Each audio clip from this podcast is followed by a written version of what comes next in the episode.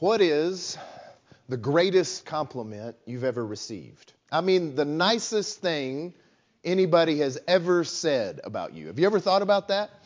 I think athletically, the nicest thing anybody's ever said about me was somebody on the other team during a basketball game said, Will somebody please get on that white boy? Um, I was pretty excited that he said that about me, right? Uh, academically, the, the best compliment I've ever received is when I was a, a senior in college. I was the recipient of the D. Philip Roberts Award in Upper Division Bible. But uh, overall, if I think the nicest thing anybody's ever said to me, uh, my in laws are here this week, Steve and Sue Reeves. And uh, before I asked Stephanie to marry me, I talked to them to uh, ask for their blessing in asking her that.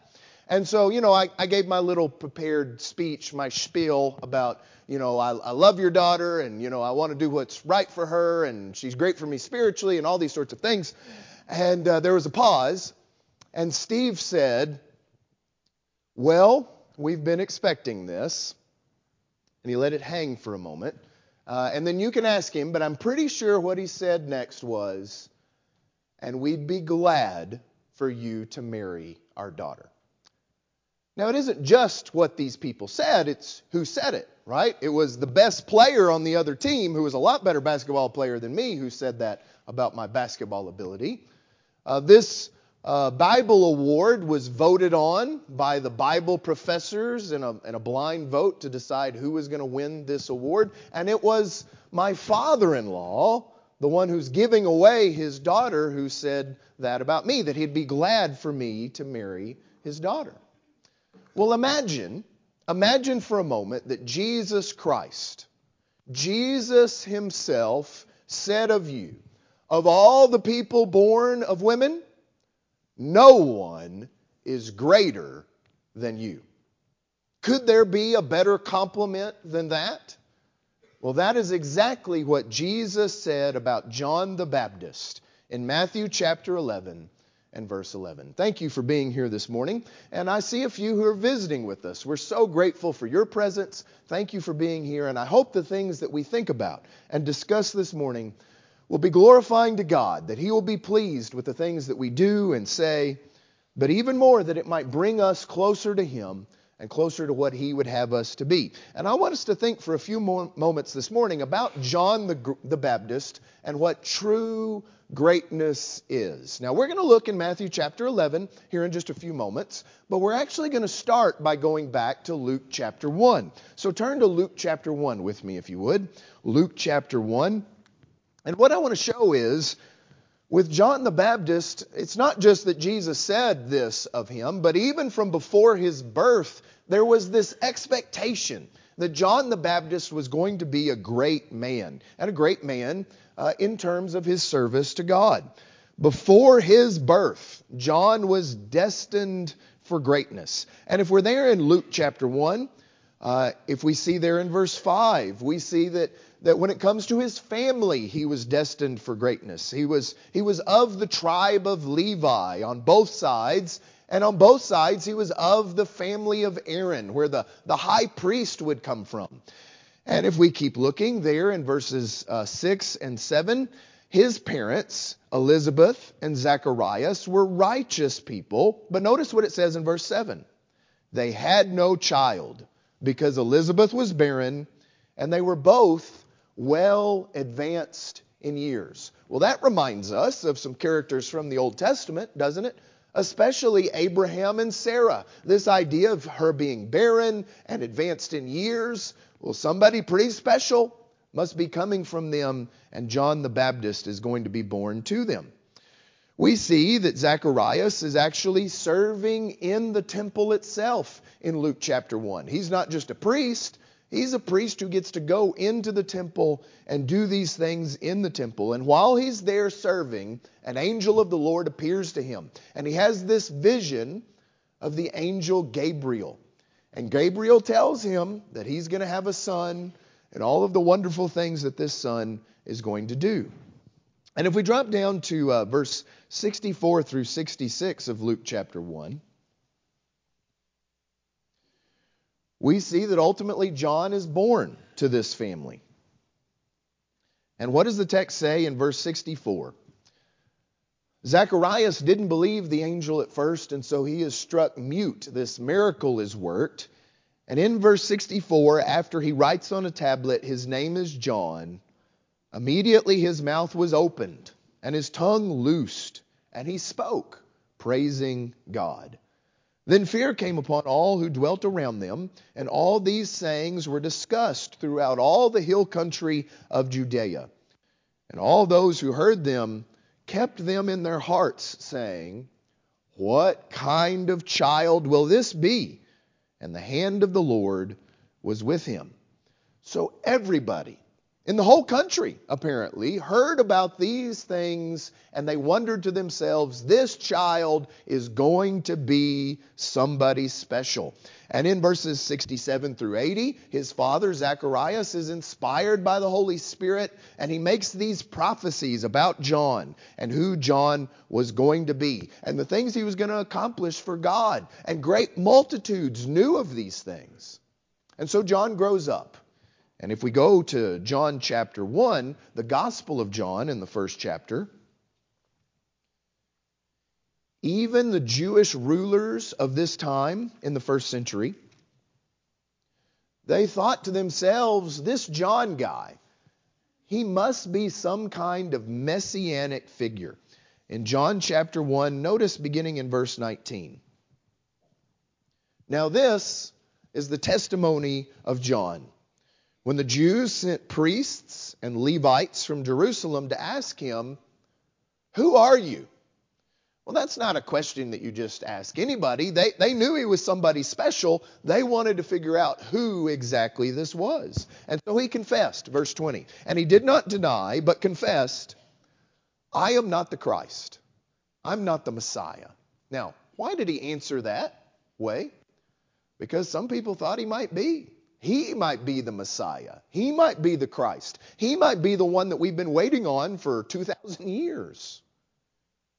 And so they ask him, verse 21, What then? Are you Elijah? He said, I am not, not in the way they were asking. Are you the prophet? Again, a prophet like Moses and all of those prophecies that are messianic in nature. And he answered and said, No. Then they said to him, Who are you? They're like, Give us an answer. Who are you? That we might give an answer to those who sent us. What do you say about yourself? And he said, I am the voice of one crying in the wilderness, make straight the way of the Lord. Now, ironically, um, if we think about all of these expectations of greatness, maybe this is what we would have expected of the Messiah, of Jesus himself. You know, the, the angel to appear to somebody, a priest in the temple, and all of the multitudes to find out about it, and, and this miracle to be worked, and everybody through the whole country saying, This baby's going to be something, born of a barren woman who's got this great reputation. And yet we compare John with Jesus. Just based on these expectations, John was far greater. But may I suggest this morning that all of these expectations and all of these things that we see about him and who he was going to be, those were not really the things that made him great. At least not in the eyes of God. The greatness of John the Baptist is actually seen in some other things. And I, want us to think about the greatness of John the Baptist this morning. And if we can see John's greatness the way God sees it, if we can see what truly made him great, it's going to do three things for us. Now, this morning I'm going to have one main point about what greatness is, but if we can see John's greatness as God sees it, it's going to do a couple of other things for us as well. So, one main point, and then a couple of secondary points to build off of that. Number one, the greatness of John the Baptist shows what greatness really looks like. Greatness is found in a number of things. And so now, if you want to turn to Matthew chapter 11, Matthew chapter 11, where Jesus pays John this great compliment, we see where greatness is found.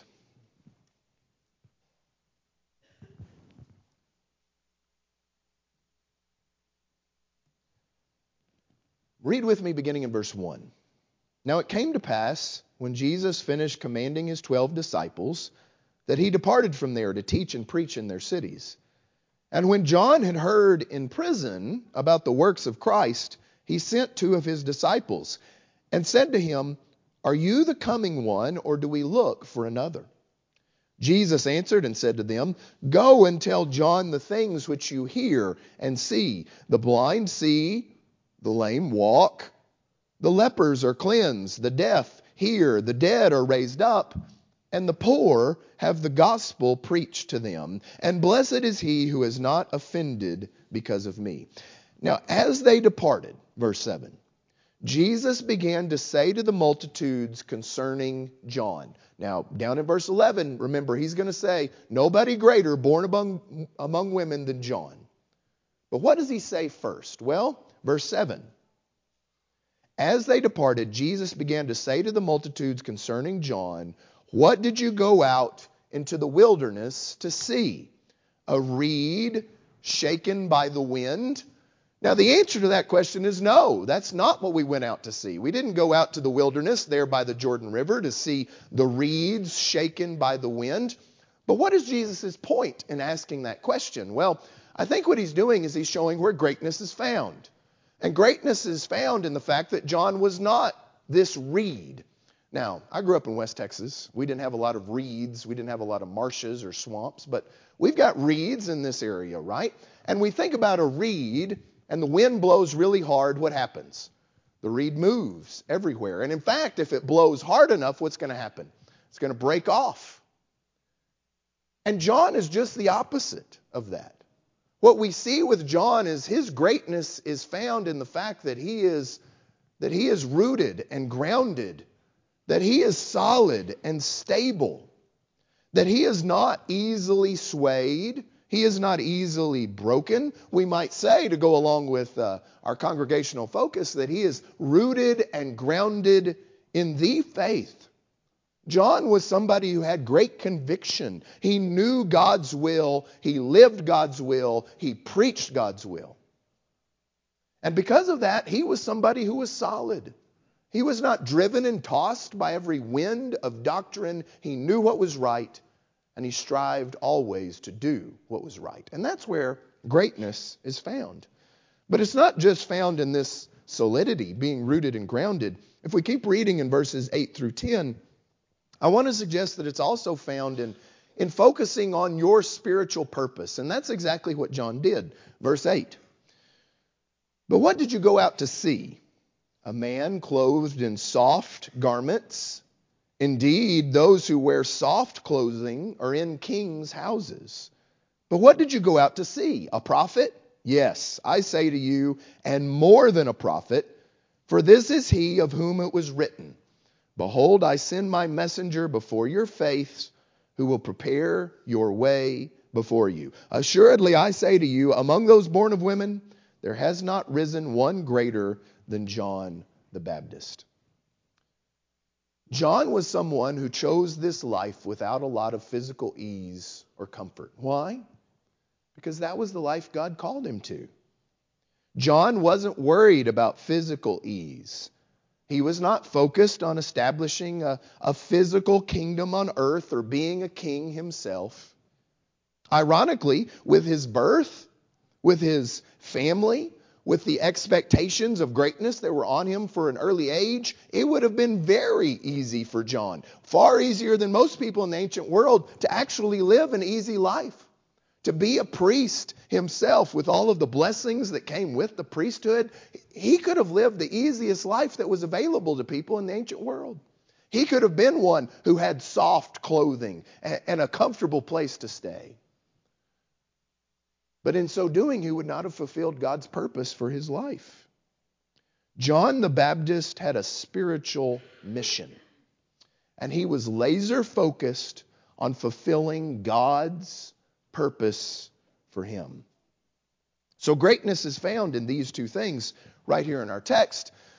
But we also see this idea of greatness being found in some other things that relate to John's character. I, I, want you to turn to John chapter 1 again. John chapter 1, and we're going to pick up in the text uh, kind of where we left off a moment ago.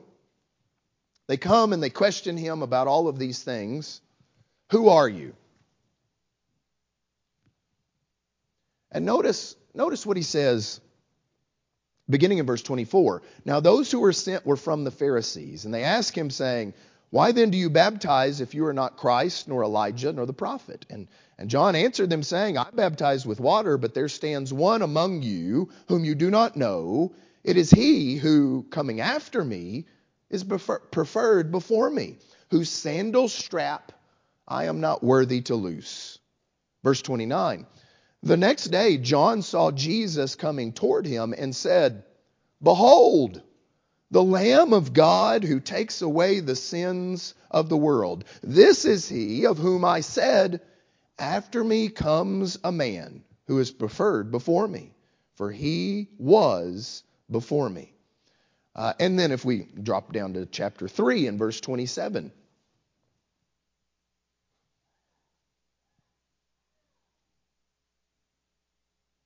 John answered some of his disciples, and this dispute about, well, Jesus is, is getting more disciples than you, and those sorts of things. And John answered and said, A man can receive nothing unless it has been given to him from heaven. You yourselves bear me witness that I said, I am not the Christ, but I have been sent before him. He who has the bride is the bridegroom.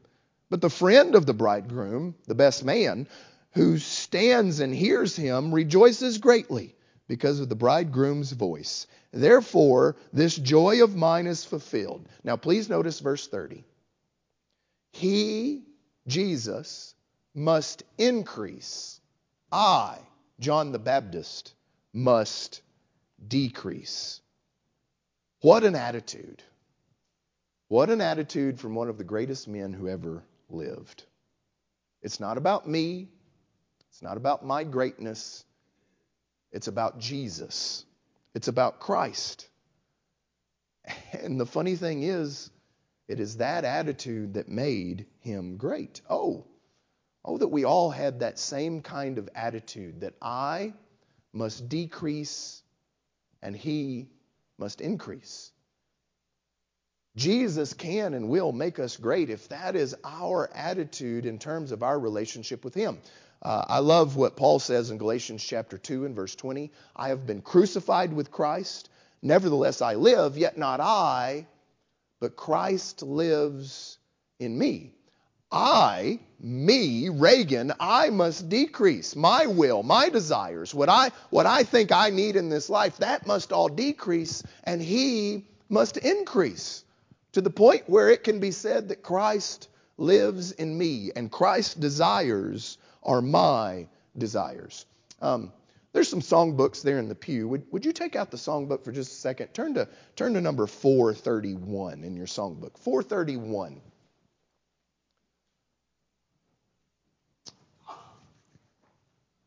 We're not going to sing this. Uh, my voice is clearly ready to lead a song this morning.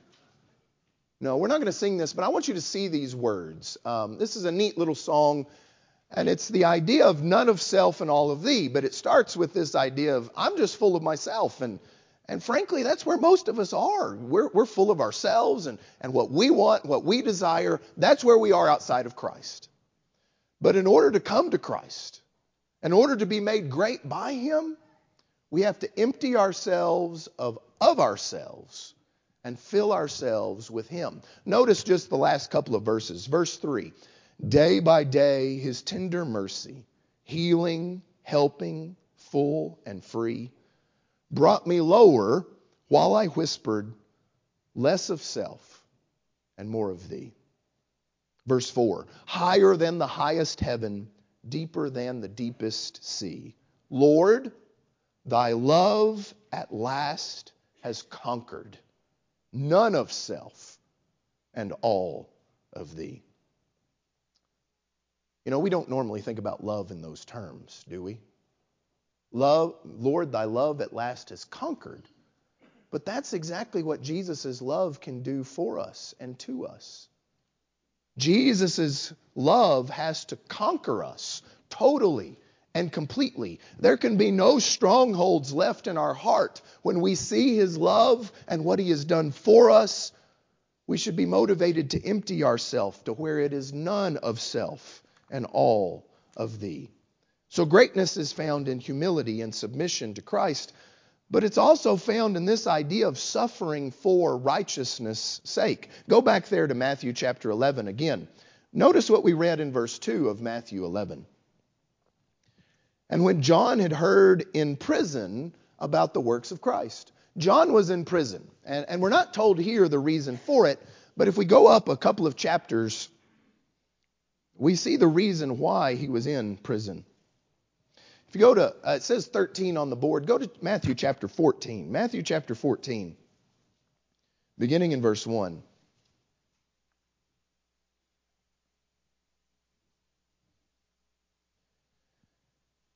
At that time, Herod the Tetrarch heard the report about Jesus and said to his servants, This is John the Baptist. He is risen from the dead, and therefore these powers are at work in him. For Herod had laid hold of John the Baptist and bound him and put him in prison for the sake of Herodias, his brother Philip's wife, because John had said to him, It is not lawful for you to have her. Uh, you don't have a right to be married to this woman. She's your brother's wife. And although he wanted to put him to death, verse 5, he feared the multitude because they counted him as a prophet. But when Herod's birthday was celebrated, the daughter of Herodias danced before them and pleased Herod. Therefore he promised with an oath to give her whatever she might ask. So she, having been prompted by her mother, said, Give me John the Baptist's head on a platter. And the king was sorry. Nevertheless, because of the oaths and because of those who sat with him, he commanded it to be given to her and he sent and had John beheaded in prison. And his head was brought out on a platter and given to the girl, and she brought it to her mother. This was a vile outcome from vile people. And this is where John's story on earth is going to end. But in Matthew chapter 11, he is still in prison. And, and I read from chapter 13, not just to tell you how this is going to end, but to tell you the kind of people that were putting him in prison. He was in prison at a fortress or palace uh, called Machaerus in the lesser known uh, other side of the Dead Sea of Herod's other palace. Masada is on the west side, and uh, Machaerus is on the east. Um, you can see here uh, on this picture this hill right here is where that palace and fortress was. You can see the Dead Sea right here behind it in the picture. Uh, on the map, Masada is the one that we normally know about. Uh, Machaerus is here on the east side of the Dead Sea, and it was actually a strategic location where you could signal Masada and Alexandrium at the same time from there. And where John the Baptist likely was uh, at this time. This is a reconstruction, an artist's rendition over that hill. He was probably in a dungeon somewhere down here in the lower city, uh, beneath the wall, in all likelihood. And knowing the kind of people who had him in prison, how do you imagine he was treated? Not well, obviously. We know that he was isolated, he was alone, only allowed the occasional visitors and it was because he chose to do what's right instead of staying silent that he suffered in this way. Jesus opens his discourse of, of his kingdom and citizens of his kingdom in Matthew chapter 5 by saying the truly blessed people are those who patiently suffer for righteousness' sake. And that's exactly what John was doing here. He was great because of his willingness to suffer for doing right. And where was John's focus at this time? Well, maybe we say, where would mine be? If I was in prison like this, I'd probably be feeling pretty sorry for myself. But I want to suggest this morning that, that one of the things that made John so great is that his focus was still on pointing others to Christ. And, and this is the last thing I want us to point out from Matthew chapter 11. Turn back there, Matthew chapter 11. We read um, verses 2 through 5. And, and I want to read verses 2 and 3 again. And when John had heard in prison about the works of Christ, he sent two of his disciples and said to him, Are you the coming one, or do we look for another? Jesus answered and said to them, Go and tell John the things which you hear and see. Why did John send these disciples to ask this question? Well, we might say, well, even great men have moments of weakness, and he just wasn't sure. He wasn't sure if Jesus was the Christ or not.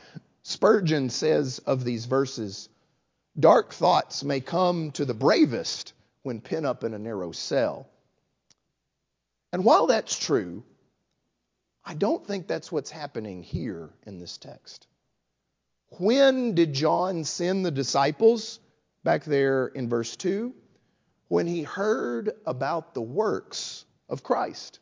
When he heard about the miracles Jesus was working, the, the sermons he was preaching. And that wouldn't have caused him to doubt.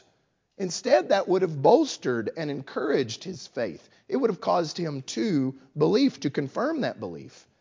And remember, this is the same man who said, Behold, the Lamb of God who takes away the sins of the world. This is the same man who, when Jesus came to him to be baptized, said, I should be coming to you to be baptized, not you to me.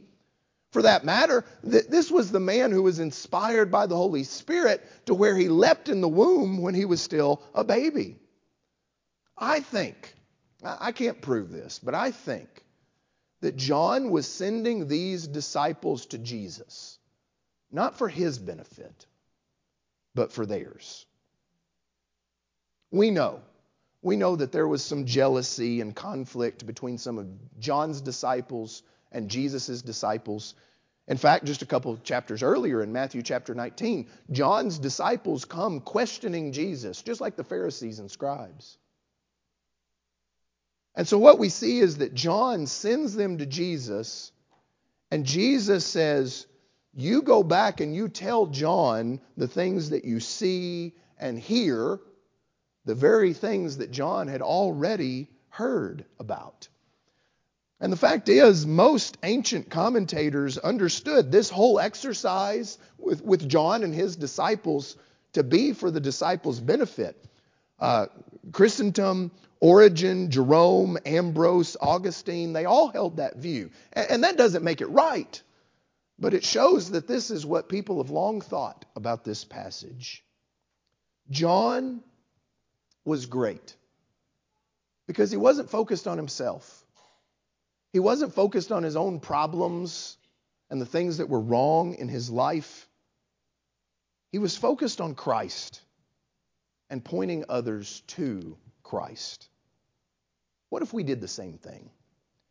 What if we viewed every heartbreak, every disappointment, every sorrow, everything that we suffered in this life, what if we viewed it as an opportunity to show and proclaim Christ to others?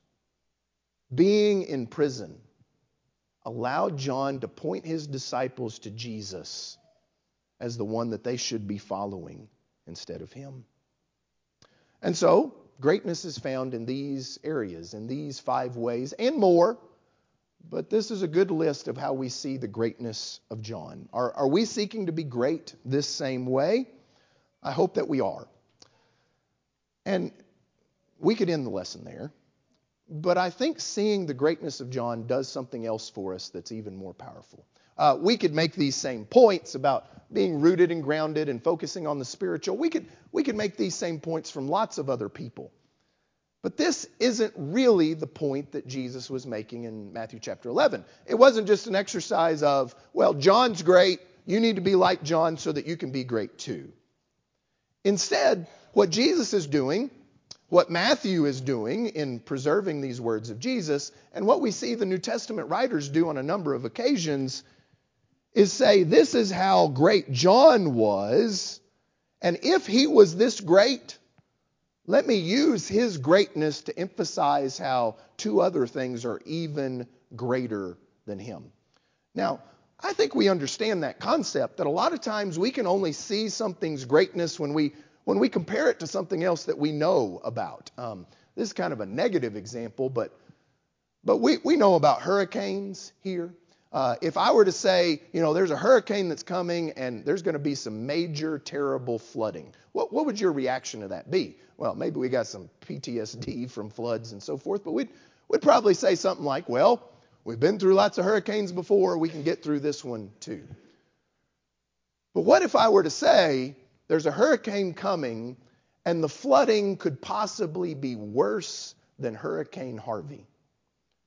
Well, now all of a sudden we would take that even more seriously, wouldn't we? I, I, know how bad Hurricane Harvey was. If this is even worse, it must be really, really bad.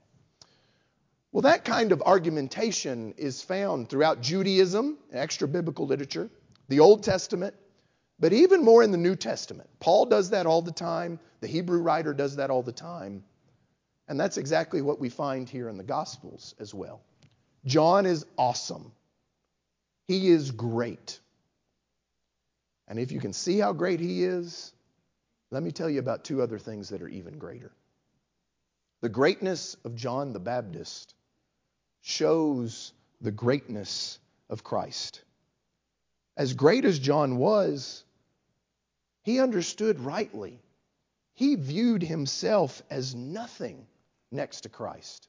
I, think the perfect place to illustrate this is in Mark chapter 1, if you, would you turn there with me, Mark chapter 1?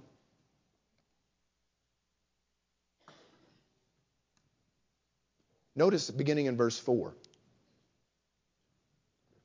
Mark chapter 1 and verse 4.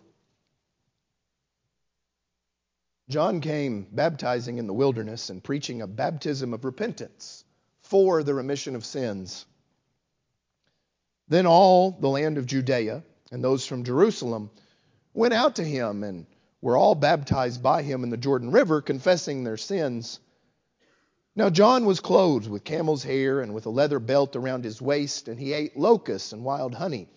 And he preached, saying, There comes one after me who is mightier than I. And please notice the next phrase whose sandal strap I am not worthy to stoop down and loose. John didn't view himself as worthy to untie, untie, excuse me, untie the sandal of Jesus. And, and, that's somewhat of an odd reference, right? Well, what does that have to do with anything? Untying somebody's sandal? Well, let me ask you, in this day, in this culture, if you were untying somebody's sandal, what were you doing? You say, well, I know, taking their sandal off. That's right. Why would you take off somebody's sandal? In this culture. Somebody said it to wash their feet. To wash their feet. Did you know under Jewish law, you could make your Jewish slave, you can make your Gentile slave do whatever you wanted. Uh, that was extra biblical, right? But under Jewish law, you could make your Jewish slave do just about anything you wanted them to do. But there was one thing, one activity that they viewed as so degrading that you couldn't even make your Jewish slave do it. And that was washing the feet of people who came in. You could ask them to do it. You, should, you could suggest strongly, but you couldn't make them do it. This was the lowest activity reserved for the lowest of slaves. And John doesn't say, you know, I'm not even worthy to wash Jesus' feet. He says, he doesn't say, I'm not worthy to take his sandal off. He says, I'm not even worthy to untie his sandal so that I can take it off so that I might wash his feet. And so Jesus says, There's no one born among women greater than John the Baptist. And John the Baptist says, Jesus is so much greater than me, I'm not even worthy to wash his feet. That, ladies and gentlemen, is how great Christ is. And yet, we think about this lowest, most demeaning job. And what did this great Jesus do? He stooped down and washed feet himself. Turn to John chapter 13. John chapter 13.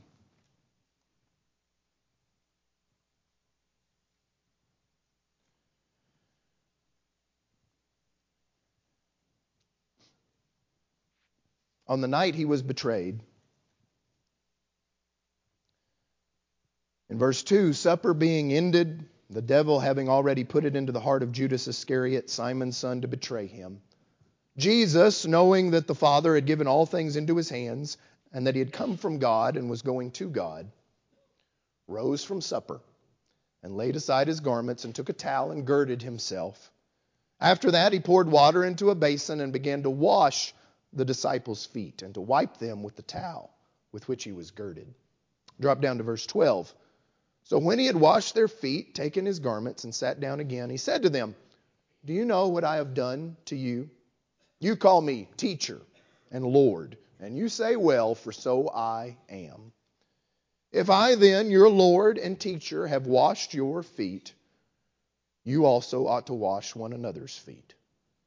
For I have given you an example that you should do as I have done to you. Most assuredly, I say to you, a servant is not greater than his master, nor is he who is sent greater than he who sent him. If you know these things, blessed are you if you do them. Jesus washed their feet. You say, well, that's his apostles, that's his closest friends. Of course, he'd be willing. You know who was still there when he washed the feet? Judas, his betrayer. He washed Judas's feet. What an example for us.